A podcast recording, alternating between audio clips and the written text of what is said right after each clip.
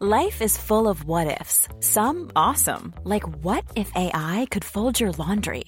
And some, well, less awesome, like what if you have unexpected medical costs?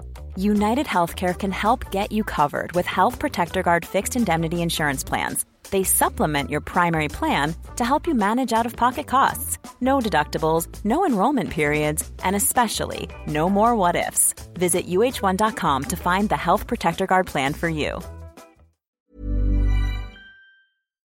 Hi, I'm Will Sommer. Welcome to the Daily Beast's Fever Dreams. I'm a politics reporter at the Daily Beast, and I'm currently working on a book about QAnon called Trust the Plan for HarperCollins coming out later this year. And I'm Kelly Weill. I am also a reporter at the Daily Beast, and I'm the author of the book Off the Edge Flat Earthers, Conspiracy Culture, and Why People Will Believe Anything. On this podcast, we're going to take you on plunges into the sometimes hilarious, sometimes scary fanatics infecting the way that millions of Americans view the world and how they vote. Even in the aftermath of the Trump administration, the energy of these conspiracy theorists, grifters, and influencers is still pushing our mainstream political landscape closer and closer to a breaking point.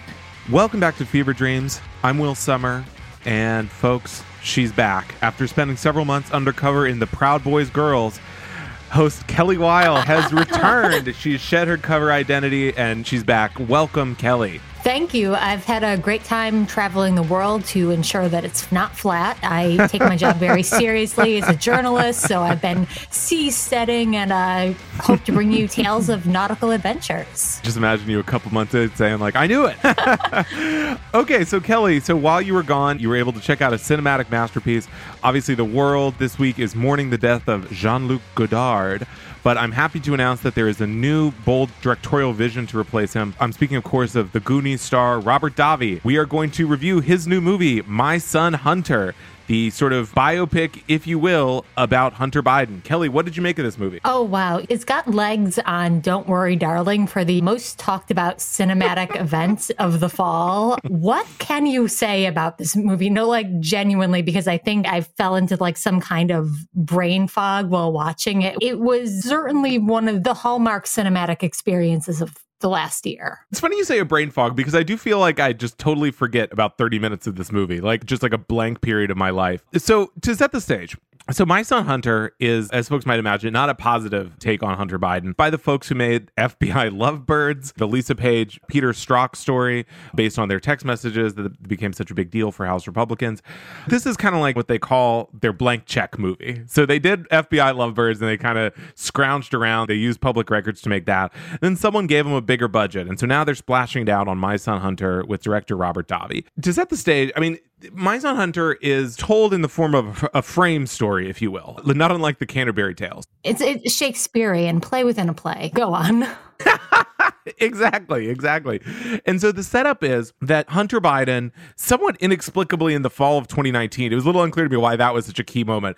He's spending the night with a sex worker and sort of relating all of his dirty dealings with her. And so then we get all these flashbacks to how the supposed the laptop from hell revealed whatever it supposedly revealed in sort of the most tortured conservative take on emails that say like I got to kick 10% to the big guy. So Kelly, this movie opens really inexplicably to me. Like, I feel like I was willing to cut this movie a lot of slack because. Same. I did go into this with good faith. Like, I got my noise canceling headphones on. I'm like, I'm really going to commit to this as a movie. Like, I'm not going to watch, I'm not going to live tweet it. I'm really going to focus. I'm going to watch it as the director intended. Right, right. I'm going to honor his vision.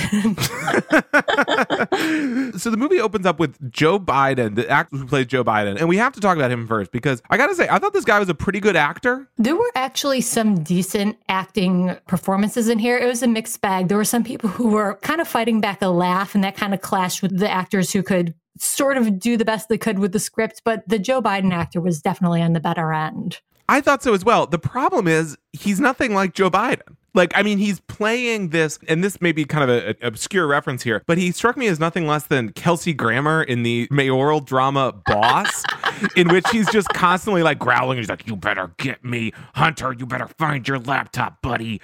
And like, that's just not what Joe Biden is like at all. I think it's symbolic of like this Republican inability to decide whether Joe Biden is a doddering old fool or the head of the New World Order, because they're constantly showing him as like kind of an idiot holding his phone upside down, but then he was also like orchestrating deals in Ukraine. And it just came out to this really kind of just incoherent portrait of the man. I wanted a better character study from this movie.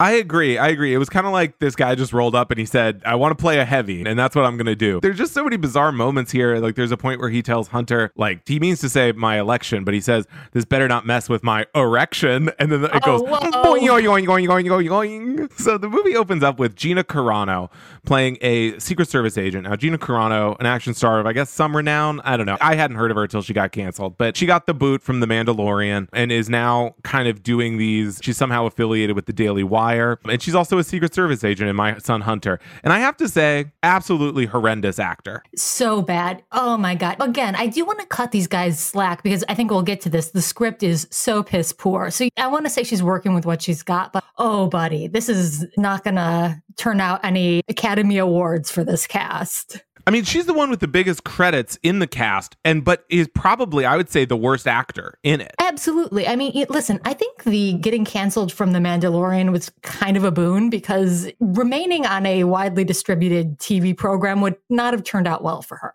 Uh, Yeah, right. I don't know if they could have handled the spinoff there. So Joe Biden, he gets out of the pool. The movie makes a lot. He's swimming, and the movie makes a lot of like Joe Biden and Hunter love swimming. I don't know where that one's supposed to go, but then he gets out of the pool and gives her hair a big old sniff. So there you go. It's the memes. This whole movie has like a very weird relationship with nudity. Like we'll get into So they're the Bidens are like always getting in and out of pools. I'm so glad you mentioned that. But one of the next scenes fairly early in the movie is we're seeing Hunter Biden partying, right? He's at this wild party. And it does one of my favorite things in like kind of conservative leaning media where they're like, it is so bad that he is around strippers. We're so outraged. We're going to spend five minutes showing the strippers like in just the slow motion butts so you know how bad it is. I'm like, you have to be either outraged or horny. You can't do both. We need consistency in this. And it's just really like five full minutes devoted to this in the film. You're absolutely right. I mean, so that gets us into sort of when the plot really gets going. So we get five minutes of a like really sort of lovingly shot striptease scene. so it gets going here. Hunter rolls up to a club, and the important thing to understand about this movie is it's shot almost entirely in Serbia. Yes. There's an uncanny valley. It's like, this does not look like a place I know. So according to the actor or the director, this is because Serbia, like they could make it kind of look like Ukraine, and there's a lot of Ukraine stuff in there. And also, quote, because of all the beautiful women. Well, there does seem to be an issue though, because some of these people don't really seem to speak English, and there's a lot of like overdubbing of people. So the scene opens at an Antifa protest. Yes, Will, thank you for saying that because I felt insane. The voices were not matching the mouths on the screen. Okay, go on.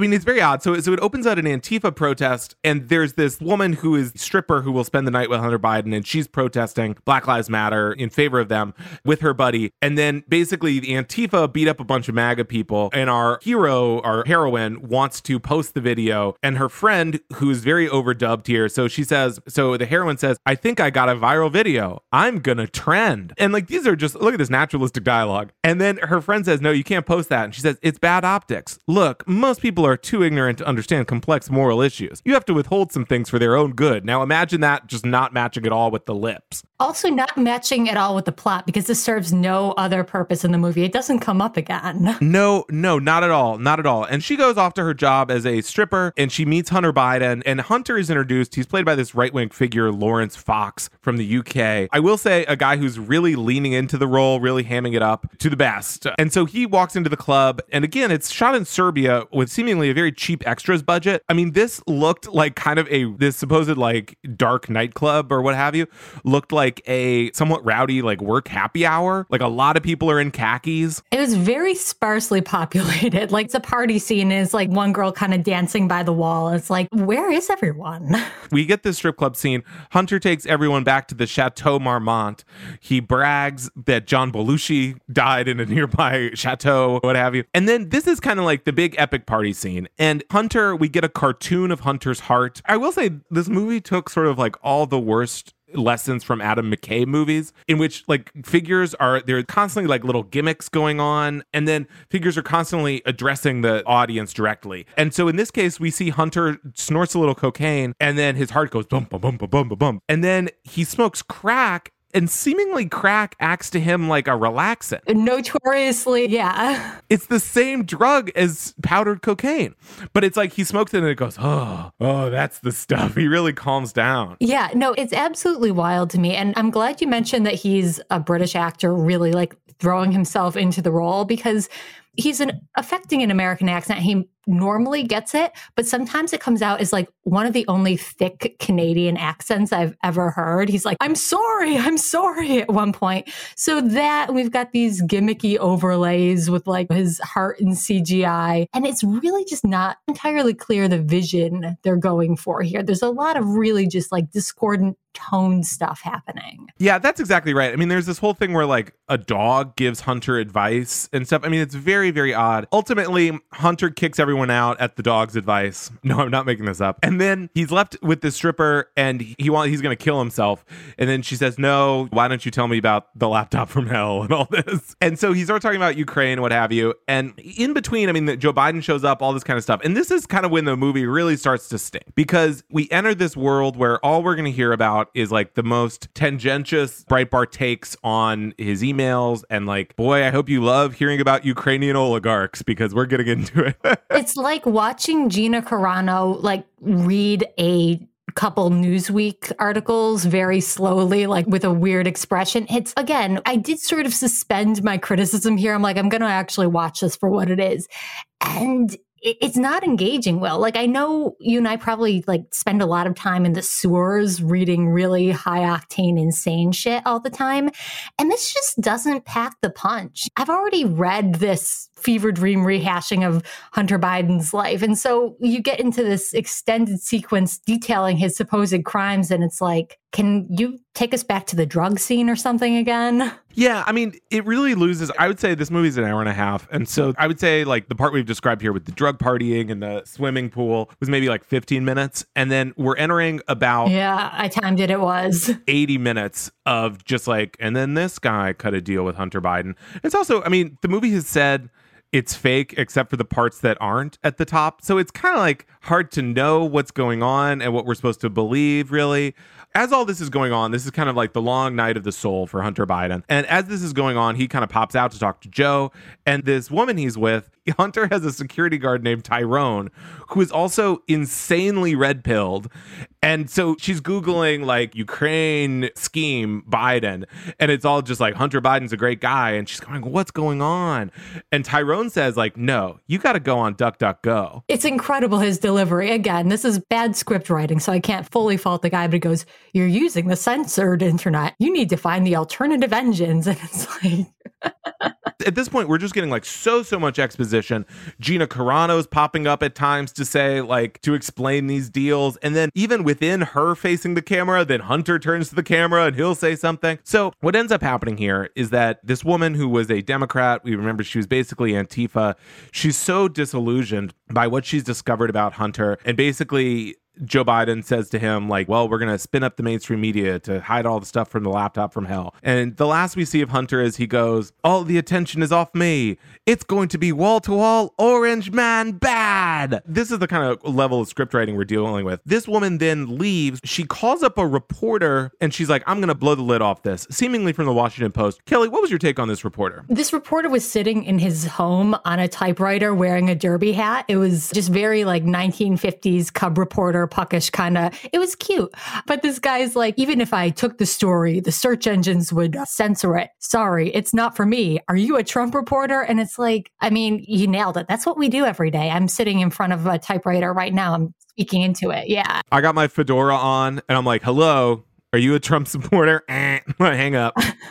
T- uh, tucking my business card into the little band on my Trilby hat. I love doing that. Right. So this guy was just inexplicably portrayed as this like guy from the 40s. So then he doesn't do the story, but then she just posts all this audio of Hunter confessing. And then everyone's like, oh, you suck. And then Rudy Giuliani DMs her and he says, hey, let's talk. With you get a DM Rudy Giuliani could go a lot of ways. But in this case, it ends up well because Trump's reelected, except psych, he's not. And then she wakes up and she's like, oh, the truth was only a dream. And then also, sort of inexplicably, she has this whole plot where she's like estranged from her Republican father. And then he comes in and gives her a hug. There are levels of pathos being projected from this director. I don't even want to dig into what's going on there. But I love it that her fantasy narrative involved DMing Rudy Giuliani. It's, I have to give it credit for originality. I have never seen that construed as a woman's fantasy before. So that's my son Hunter. Kelly, hit me with some other thoughts here. There's a lot to pick apart. I did think this was like the best conservative movie I've had to watch for this podcast. I also totally thought it was just awful. Yeah, absolutely. I think what frustrated me about this is you can watch a good movie and you can watch a so bad it's good movie, right? You want like something in the tier of like the room that you want to sit there and make fun of for 90 minutes. This didn't really manage to hit either category. I mean, it was across the board bad, but it was also kind of so self righteous. It wasn't really fun to make fun of. I did have notes. I took some notes for the screenwriter. There was a really weird lethargic pacing to it. I think the script was too thin, so they had to pad it out with just more ass shots of strippers and that sort of thing. There was the opening scene was following Hunter Biden around from the behind. I think it was a knockoff of Enter the Void, the Gaspar Noé film. I would say overall, I think this was a little derivative. The plot, the writing could have used a bit more oomph. And I'm looking forward to to Hunter Biden to Electric Boogaloo. well, I mean, it's funny you say this because the Hunter Biden journey has not ended. And that's because there's kind of a weird plot going on in the real world here regarding this movie and how it was filmed and Hunter's involvement. You can always just think about Hunter Biden you think, Hunter, what are you up to now? And in this case, Hunter's legal team embedded a documentary crew with the filming of My what? Son Hunter yeah, no, this is a real thing. So there's like a lot of like subterfuge going on here and cloak and dagger stuff. And I think more will be revealed. But basically, this documentary crew contacted the filmmakers of My Son Hunter and they did not reveal that they were being funded by Hunter's lawyer. And they said, Hey, we're working on a Hunter Biden documentary. Can we come film your movie being made? And they said, Sure. And so Hunter had sort of like spies on the set and I guess they really are making a Hunter Biden, like a pro Hunter documentary, kind of like Save the Last Dance was for Michael Jordan. And so it's just like very strange. And I guess we will now see the footage of, I don't know, Hunter watching my son Hunter or something. I mean, I got to say, whoever's involved in this, like, I mean, if they really don't pull any punches, this could truly be an incredible documentary. But I mean, there's just like a lot of plots and counterplots afoot. Absolutely. Maybe they were so far embedded, they like sabotaged the script and that's why it sucked so bad. Was supposed to be good. They were just like, here, Gina Carano, read this. Look at the camera. I just had like this intrusive memory of there was also like a Gina Carano like boudoir shoot with Joe Biden in this. Yes, there's kind of like a sexy scene that's just like a fantasy. This movie has like kind of a weird, like it's got a lot of like cheesecake. That's kind of like in fitting with the filmmakers who are kind of like, we're cool Republicans. Like we get it a little sexy. Yeah, but I also looked up the director's last film, and according to IMDb, it was the 2010 movie Magic the Talking Dog. So I'm not sure he has like the actual chops for that self aware, kind of wink wink, self effacing thing. This is Well, in closing, I would just like to inevitably, if you go to any kind of Republican event, if you go to CPAC, people are going to talk about Andrew Breitbart's fated words: "Politics is downstream of culture." And this is sort of a sort of an obvious thing to say, but they sort of treat it like this very wise message. I And they bring it up constantly, but in practice, it usually amounts to being like, "Anyways, fund my crappy conservative movie." And I gotta say, I feel like they have not really succeeded with this one with steering the culture with My Son Hunter. I think this one is going to have to get a thumbs down from me. They'll say that it's a win because we're talking about it, but they've been talking about this for what, two straight years. So joining you, thumbs down, solid Rotten Tomato. Gina Carano, you got to get uncanceled. Got to go back to Tatooine. Okay, so leaving the fantasy world of globetrotting Hunter Biden and entering the real world, Kelly, you've got a story about Republicans deluging local elections officials with crazy paperwork demands. What's going on there? So, this is the latest tactic from the Stop the Steal world, which has tried maybe 15, 20 iterations to overturn the 2020 elections. And this new effort involves sending mountains of effectively spam mail to local elections officials. What they're doing is the Mike Lindells of the world have spent the past year and a half trying to find evidence of voter fraud. And by God, they think that this time this attempt might work. really starting this summer, they've had several conspiracy commentators like Mike Lindell, like Tore Maras, circulating form letters that their followers can copy and paste and send to local elections officials. These letters say, I am considering suing you for suspected fraud in the elections. You are ordered to retain all documents related to the 2020 election and or turn them over to me. Now, what's really frustrating about this is Stop the Steal spammers are acting like it's a secret trick when they actually do receive the records from these requests. But it's literally county clerks job to find these records and turn them over to people who request them. And so the result is really tiny local elections offices being overwhelmed by dozens and dozens of requests for data that honestly, these spammers don't even know what to do with. Uh, so basically, what's going on here is, as you said, I mean, they're swamping these random elections officials. I mean, these are people sometimes from across the country going after someone out west, going after some elections official in Massachusetts or something. And they're saying, you got to preserve all these records. And it's a lot of, it's kind of like shades of sovereign citizen stuff in that a lot of it doesn't even make sense. It doesn't really have any legal meaning. They're just saying, oh, you got to preserve all this stuff. And then these officials are sort of left to think, geez, am I going to get sued? I think it's part of this larger effort to drive any normal, well meaning person out of these roles and make it such a pain in the neck that really only just utter stop the steal lunatics will run for these offices. Now, Kelly, tell me about some of the folks behind these efforts. So I mentioned Tore Maras. Let's break down Tore because I think this is a character who is a very interesting one, but I think has sort of failed to sort of break through into the broader public conscience. And it's a shame too because she's got some really colorful greatest hits. She's got been kind of peripheral on Kraken efforts. She's been involved in these Sidney Powell lawsuits to overturn the election, to seize voting machines, what have you. That's kind of fizzled out now. She was one of these people Sidney would say, like, yeah, this entire thing is premised on the study of this like deep state eh, military intel expert. She presents herself as a military, yeah. And then it would turn out that it was like, oh, like Tore, and I'm paraphrasing her credentials here. It was essentially like she was either like a mechanic or she had like taken like half of a class and washed out or something. I mean, it was really like they were kind of posing her as this like James Bond type figure. And then that very much turned out not to be the case. It's like Jack Posobiec presents himself as a Navy intelligence figure, and then it was revealed that he was literally just the inspector of urine samples in the Navy. It's really comparable. but Tore Maras,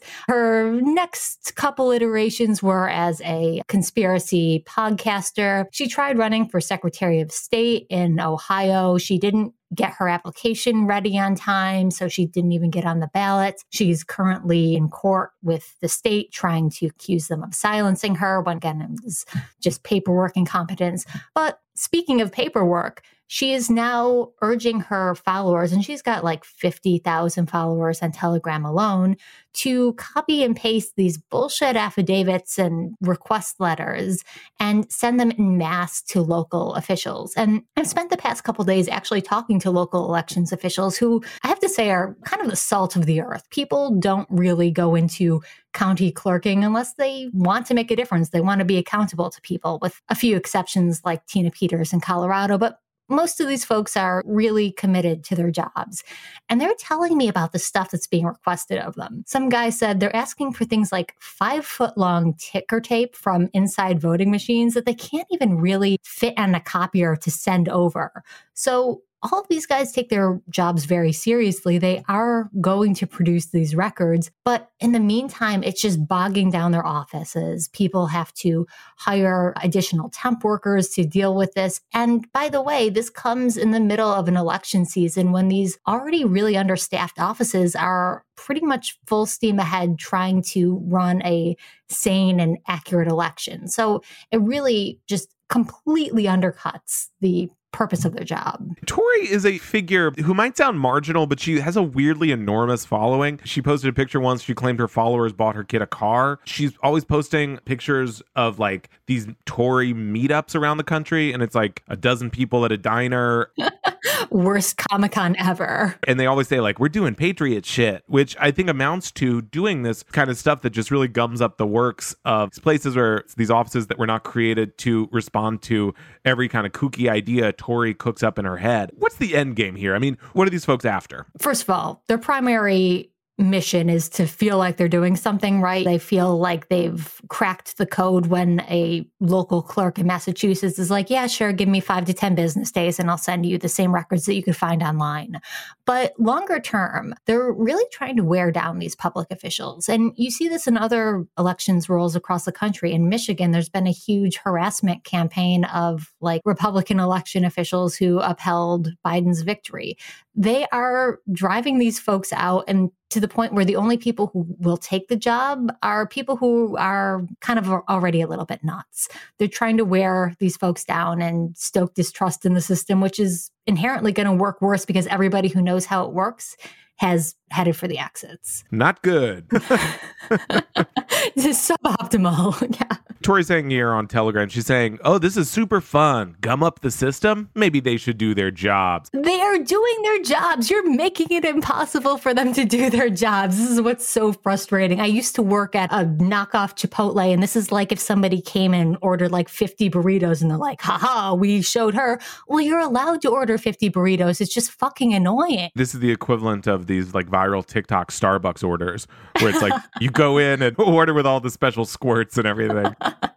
Oh man. All right. Well, this is kind of part of this another prong of this attempts to just sort of terrorize local officials, whether it's at the school level or the elections level. And I think it's Donald Trump's loss in 2020, I think really panicked a lot of his supporters and sort of they were just like, I got to get some kind of agency. And part of that, I think, is terrorizing either your own local elected officials or sometimes just people in an entirely different state. Any official, pick one. These folks in Massachusetts are getting emails from Texas. I mean, uh, under what grounds are these people going to It's just completely made up. And yet, because they're public officials, they have to take these requests seriously. All right, Will, who do we have as a guest this week? All right, Kelly. So folks may remember late country singer Charlie Daniels, who would often tweet, Benghazi ain't going away. So I thought it was about time in his honor that we get to the bottom of Benghazi, the famous 2012 terrorist attacks. There's obviously Benghazi itself, and then there's sort of the Benghazi of the mind, the way that Benghazi exists in our politics to this day, and particularly on the right, and the specter of another Benghazi that could be used against Democrats. So I thought we'd have on Ethan Chorin. He's a Libya expert, he's the author of a new book on Benghazi and its aftermath it's called Benghazi, a new history of the fiasco that pushed America and its world to the brink. Frankly, I'm not a super big Benghazi head in terms of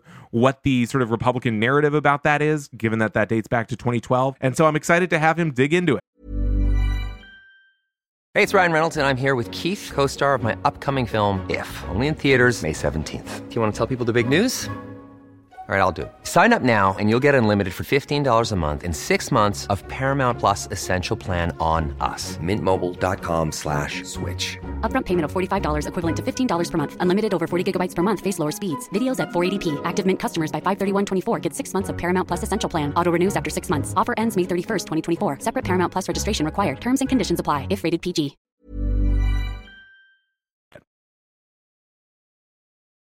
Fever Dreams, like all Daily Beast journalism, exists because of the generous support of our subscribers, the people who pay for access to Daily Beast reporting and who are, quite frankly, our favorite people on the face of the planet.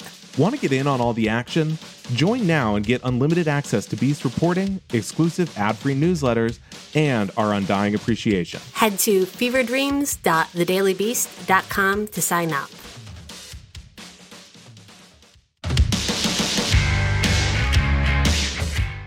This week on Fever Dreams, we're joined by Ethan Chorin. He's an expert on Libya and the author of the new book on the 2012 Benghazi attacks, Benghazi, a new history of the fiasco that pushed America and its world to the brink. Ethan, thank you for joining us. Thanks very much for having me. So, for folks who don't remember, obviously this was a decade ago. I mean, and I feel like it's been through so many sort of distorting media processes. What was the Benghazi attack? Well, most immediately, it was an attack on a U.S. diplomatic mission which is distinct from either a consulate or an embassy. It was basically just a bare bones mission in the eastern Libyan city of Benghazi on the evening of the anniversary of 9 11. And the attack went through into the early hours of the next morning. There were two locations for it. The first was an attack initially with about 20 radical militants on the compound itself.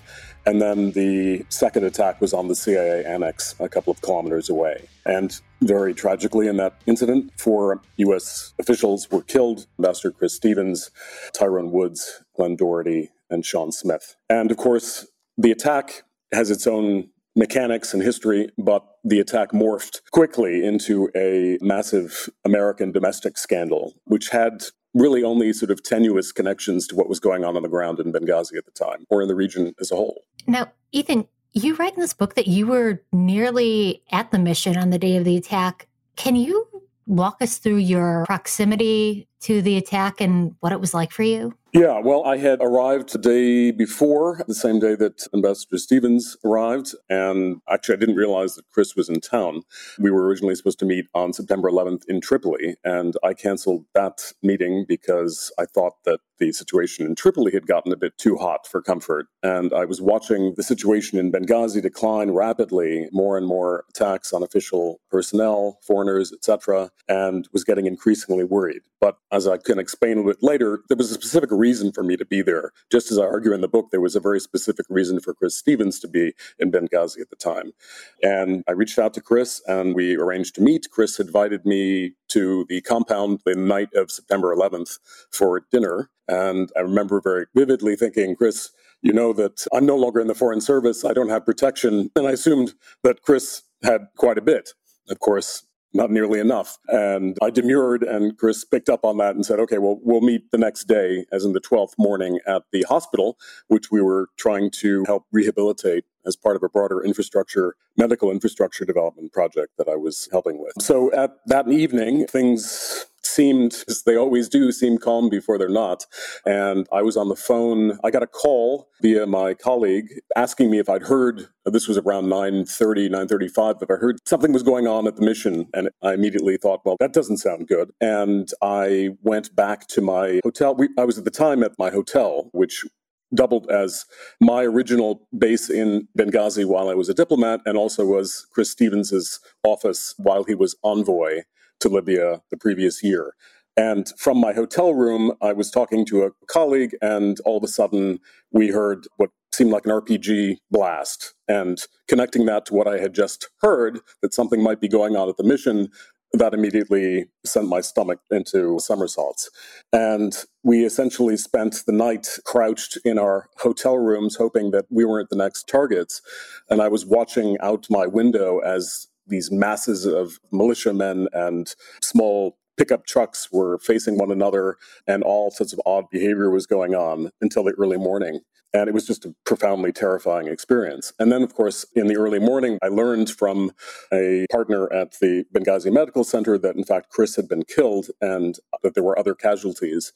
And as I write in the book, I was filled with both profound sadness and thinking, damn, we're going to have a long day in front of us. So, Ethan, you mentioned the sort of difference between what actually happened in Benghazi and what, once this news makes it to the United States and, and these Republican investigations began, what sort of the American perception of the Benghazi attacks are. I mean, can you get into the differences there and sort of the political use of Benghazi? Well, stepping back a few steps, well, one thing I can say that I was, I had to remain in Turkey for several days after the attack in order to wait for my one of my colleagues to get out of Benghazi. The flights had stopped, and by the time both of us made it back to the states, the impressions of, that we had of what had gone on in Benghazi, what had happened, and the outlines of the attack had been already distorted almost beyond recognition. We all found that profoundly disturbing. So the question was I had this very strange feeling when I had press calling me and asking me questions about citing this video that has been was widely blamed for the attack at the time and wondering what on earth has happened. How did these stories start to take on such velocity? And I think the book investigates in, in part what are the long tail causes of Benghazi. It didn't just appear out of nowhere. The American public never really got the full context of where that came from. The attack itself, I think there are various reasons reasons why it became almost the perfect scandal material. It was the obviously the anniversary of 9/11.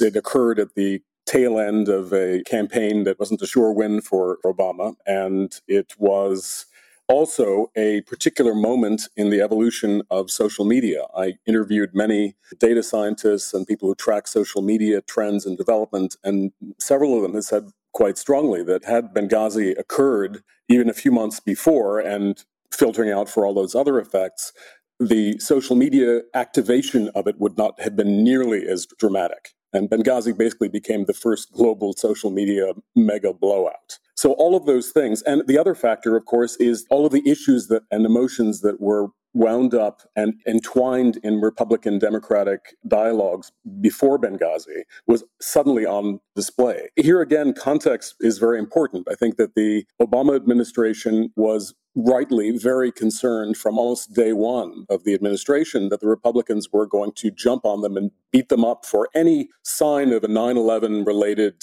incident abroad or any kind of failure to master the consequences of 9 11 and the Iraq War, which of course was not Obama's fault. That came from the Bush administration, which was sort of the original sin, I call it. There's a lot to get into. So, in your book, you mentioned like what caused the Benghazi attack. And it, there was obviously a lot of questions about this idea that this video that was criticizing a Muslim set it off. And then it seems as though that was discredited. I mean, it kind of goes back and forth. I mean, what do you see as the causes of the attack? Well, at this point, a fairly clear, at least least mid-level consensus that I mean it were consensus around the basic facts, which it was a terrorist attack and it was linked very clearly to Al Qaeda. When you get beyond that, there's all kinds of details that really haven't, for all of the attention that Benghazi got at the time and that period got, and the video, etc., we've still not managed to disentangle the facts around the attack and what the say the longer term consequences were and who was involved, or even to bring anyone who had a planning role in it to justice. We've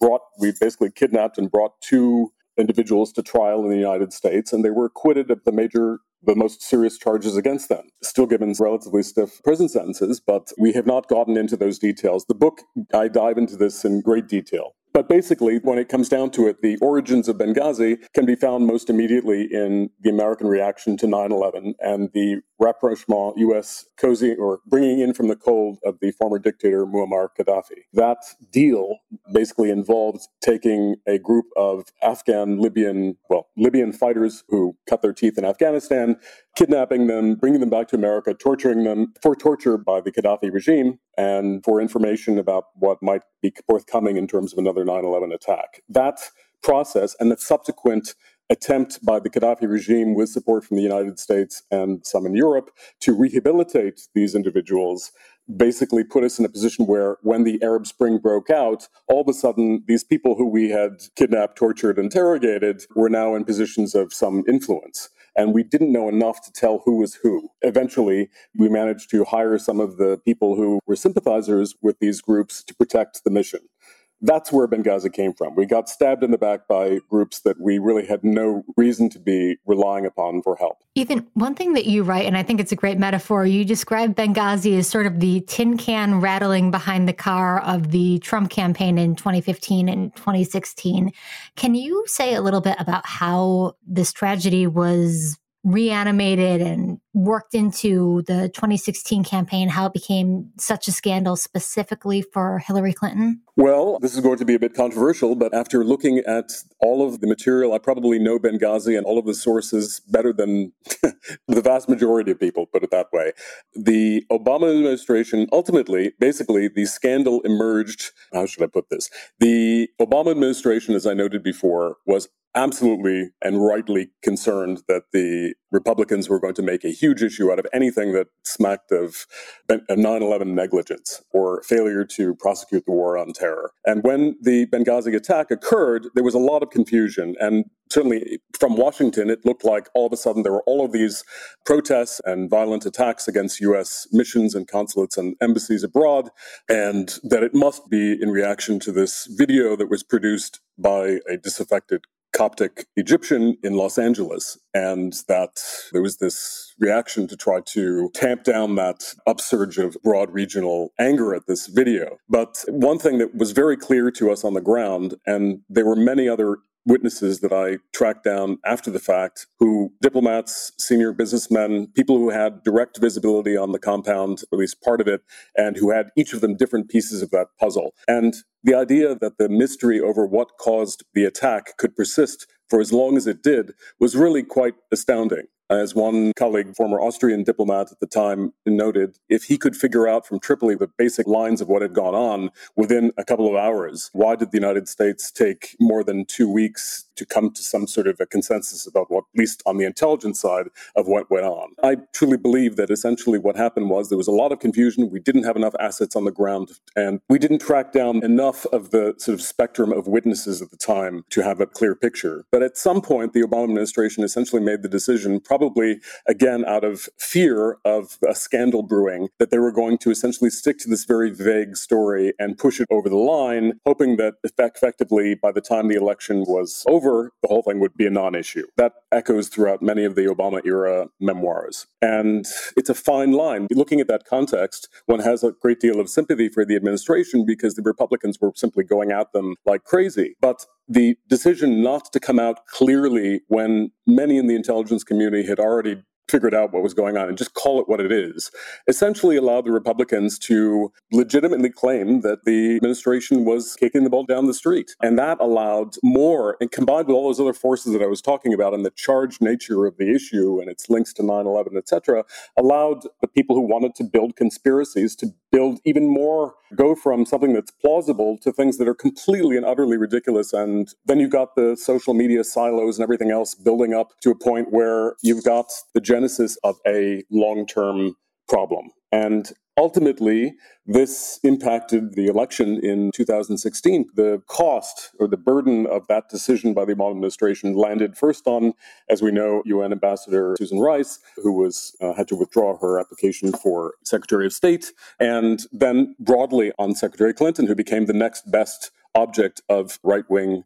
ire. And you have to have a bit of sympathy also for Clinton. Clinton has been certainly dragged through the mud more than the vast majority of people. And actually, over the course of writing this book, my sympathies for her kind of, I have to say that my sympathies for her grew because here she was caught between two narratives which were the Republican and the Democrat, or the Obama administration narrative and the right wing narrative, both of which were very much flawed.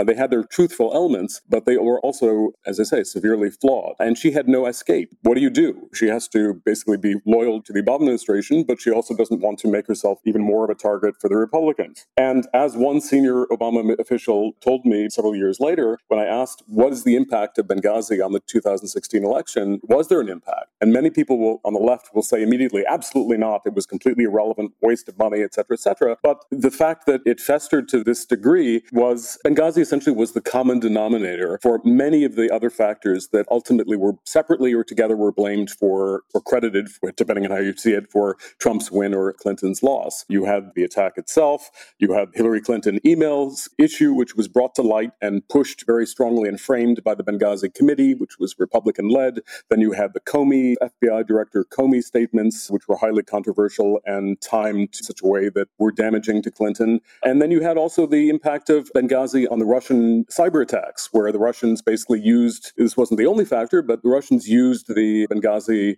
material and memes as feedstock for their campaigns. The influence is pervasive. And Clinton herself said in her campaign evaluation that Benghazi was a stain. Accusations around Benghazi were a stain that basically she couldn't wipe off. So, Ethan, you talk about because of the political impact of Benghazi, you talk in the book about this prospect in both the Trump and now the Biden administrations of another, the new Benghazi Whenever U.S. soldiers are killed in kind of a headline grabbing way, this idea that the administration will have a new Benghazi to deal with. Why do you think we haven't had something that had the sticking power of Benghazi since then? Well, I think the ghost of Benghazi is basically hasn't left us. And it's quite striking that Sunday was the 10th anniversary of the Benghazi attack, and there was virtually no coverage of it. And we really haven't come to terms with the transformative effect of Benghazi and all of its unique aspects. I mean, everything that I mentioned before the timing, the technology, the toxicity and amenability of the subject matter to partisan dispute, all of that basically created a four year blowout that absolutely has to have had an impact on polarizing this country. And it certainly had an impact on the appearance of the Trump administration. Without Benghazi, I and many other people who otherwise have not gone public in saying this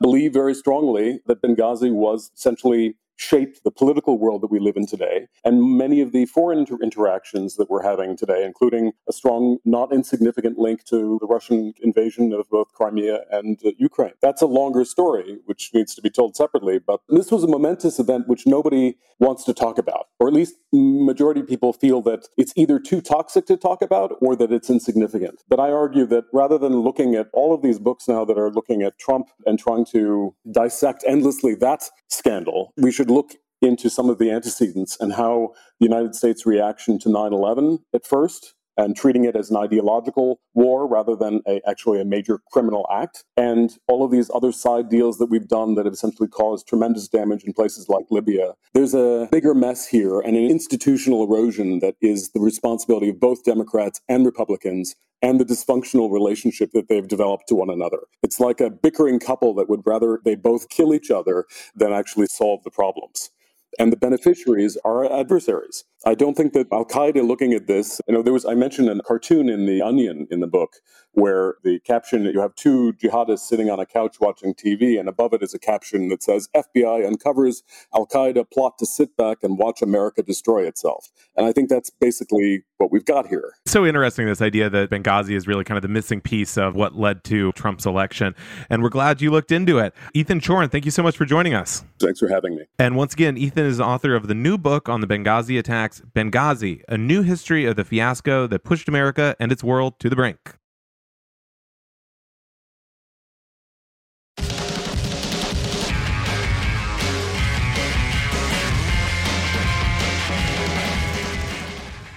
And now we come to Fresh Hell when Kelly, who has been gone for so many months, she's been journeying to find just truly the hottest slice of fresh hell. Kelly, what's going on? What's going on is that you're probably seeing conservatives talk about quote unquote regime Democrats, often with a capital R. This is a fairly new phenomena. It's just kind of pricked up my ears as the worst new thing that you're going to see online. But this is a new trend from folks like Benny Johnson, Marjorie Taylor Greene, people who contribute to the Federalist, that kind of crowd. What they're doing is characterizing Democrats as a quote regime, right? Using this language that implies that they're autocratic, that there's something nefarious about them. It's really at this tipping point where you can see them really trying to meme it into existence. They think that they get a certain weight behind it, they can really make it stick. And I think it's striking that this has taken off right after the Mar a Lago raid when the right is looking for any reason to cast the left as the new Nazis, some kind of authoritarian force. And I think this is kind of the language that they're going to run with for the next couple weeks. This is sort of the new forced beam, as you're saying. Regime Democrats, regime, regime, regime, regime, regime, regime, regime. You say it enough, I don't think this one's going to catch on, but I mean, here's the hope. So you have this Benny Johnson tweet, and I have to say, Benny Johnson, former BuzzFeed reporter, noted multi time plagiarist. This guy's kind of getting on my nerves. I got to say, people ask me, how do you have such a tolerance for these folks? Normally I enjoy it, but Benny, he has kind of a jarring aesthetic that I don't really like anymore. And he's just like really just jumping on everything, freaking out. So in this case, here's a tweet from him. Never forget that re- regime Dems, okay, here's our first use of regime. Regime Dems spent 9 11 likening Americans who disagree with them to literal terrorists. They did this with the gleeful cheering of regime media. That same day, the regime was negotiating legal victories, blah, blah, blah. And then he says, All these regimes are capitalized, by the way. It's a real, Regime. like, it's like when the word is bolded in a high school textbook. It's like, oh, I've got to remember that one. This is some off brand Chris Rufo stuff, man. You got to get Chris Rufo and Conceptual James to come up with a new clever little thing for them, like critical race theory or what have you. Because this stuff, it ain't hitting the same. It's off brand. We need our real super group to come up with something because this isn't quite hitting the mark. so, how's Marjorie Taylor Greene playing into all this? So she's picked it up. She is not that I've seen use the capital R regime, but she's doing it too. And there's a real kind of Benny Johnson to MTG sort of pipeline. They're very much on the same talking points. Marjorie Taylor Greene likes to pick up things that are like just a little spicier on the blog right. She's always kind of adopting the far right chatter. And so she's really good bellwether, I think, for what increasingly mainstream Republican politics are going to be. She sort of launders talking points from the Rufos, the Benny Johnsons of the world into elected office. So seeing her tweet about the quote regime, it's like, okay, I see where you're going with this. An idea just occurred to me. Do you think that this regime Dems push is sort of a response to the Democrats trying to brand a part of the Republican base as MAGA Republicans? Oh, that's a good point. Yeah. But it's interesting because I think these actually kind of work both ways, right? When Biden says MAGA Republicans, he's trying to delineate between the MAGA crowd and a supposedly softer, nicer base of Republicans that elected Democrats want to believe exists. This is Republicans saying we need a strong and conscientious Republican Party. But this tactic seems to kind of go the opposite way. It's sort of casting all Democrats as part of this regime, as part of this authoritarian bloc. I don't know. That's my read on it. That's my parsing the words there. But it is interesting. Yeah. They often seem to want to work in parallel. So if Trump does something just off the charts awful, like allegedly holding on to classified documents, Republicans aren't really going to engage so much with the legal case against him as the prosecution against him. They're going to turn around and say, actually, it's the Democrats who, as a bloc, are doing these things that are super untoward. So I think it's kind of a way of trying to draw parallels between them and say, actually, you're the Nazis, you're the authoritarians, don't look at us. I think it's a clever move coming as it does with like Trump's legal case worsening. And so you sort of lay the groundwork for, as Trump advisors are subpoenaed, as their phones are seized, to say, well, don't. I mean, what can you expect? Expect from the regime. It's also funny, I mean, these rebranding efforts. It reminds me of during kind of the high COVID era, these go to these uh, anti COVID measures conferences and what have you, and people would say, they would always be like, you can't expect me to wear a face diaper. And it's like, well, don't call it that. I agree. Yeah, if you call it a face diaper, you're not going to like it. You just call it a mask. So these rebranding efforts, I think they have, sometimes they work, I think in the case of critical race theory, and sometimes I think they kind of fall flat. Yeah, absolutely. I mean, to your point, this is a rebranding that they try like twice a year at least. I'm thinking about Marjorie Marjorie Taylor Greene's gazpacho comment when she was stumbling over the word Gestapo. They're always kind of dabbling in this rhetoric. They'll throw a lot at the wall, see what memes, see what trends, and see what they have to move on from and completely collectively have amnesia from. No, Kelly, it seems as though not all Republicans are on board with the regime rebrand. Yeah, that's right. I saw a former Marco Rubio staffer tweeting about it the other day. He said conservatives should be disgusted and alarmed by politicians and commentators lately tossing around the word the regime to refer refer to our legitimate government and institutions. It's dangerous and seditionist talk for thrills and likes. Yeah, I mean, I think he's probably onto something. I'm not sure how dangerous it is, but it's the sentiment. But I think more telling even than that tweet was the response to it from his world among conservatives. And he is being ratioed really by fellow Republicans, people telling him, oh, but it is a regime. Why are you saying that? You must be triggered, etc. So maybe Joe Biden is right. There are some Republicans who aren't MAGA Republicans and who recognize this is kind of gross. But by and large, that doesn't seem to be the sentiment of the party. And a lot of folks are trying to make this term work even in spite of the more moderate voices among them. Yeah, I think in terms of if you could come up with maybe a class of person who would be least relevant in the current Republican Party, I think former Marco Rubio staffer might be up there. I don't know how much clout this guy's rolling with. Well, in that case, I think we can all look forward to hearing, I think, regime repeated over and over into 2022, into the midterms, potentially into 2024. Kelly, thank you so much for this fresh hell update. Glad to have you back in the game. glad to be here, Will.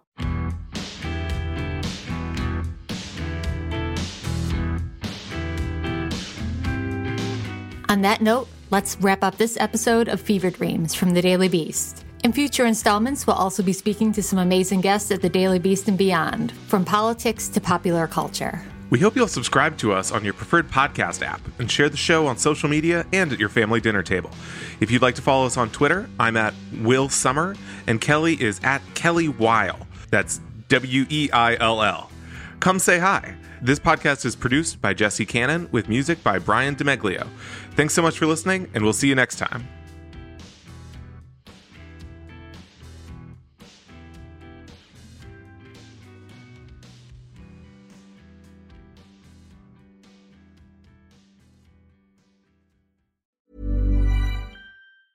Planning for your next trip?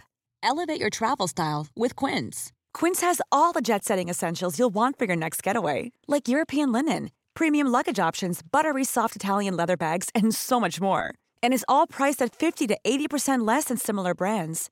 Plus, Quince only works with factories that use safe and ethical manufacturing practices. Pack your bags with high-quality essentials you'll be wearing for vacations to come with Quince. Go to quince.com/pack for free shipping and 365-day returns.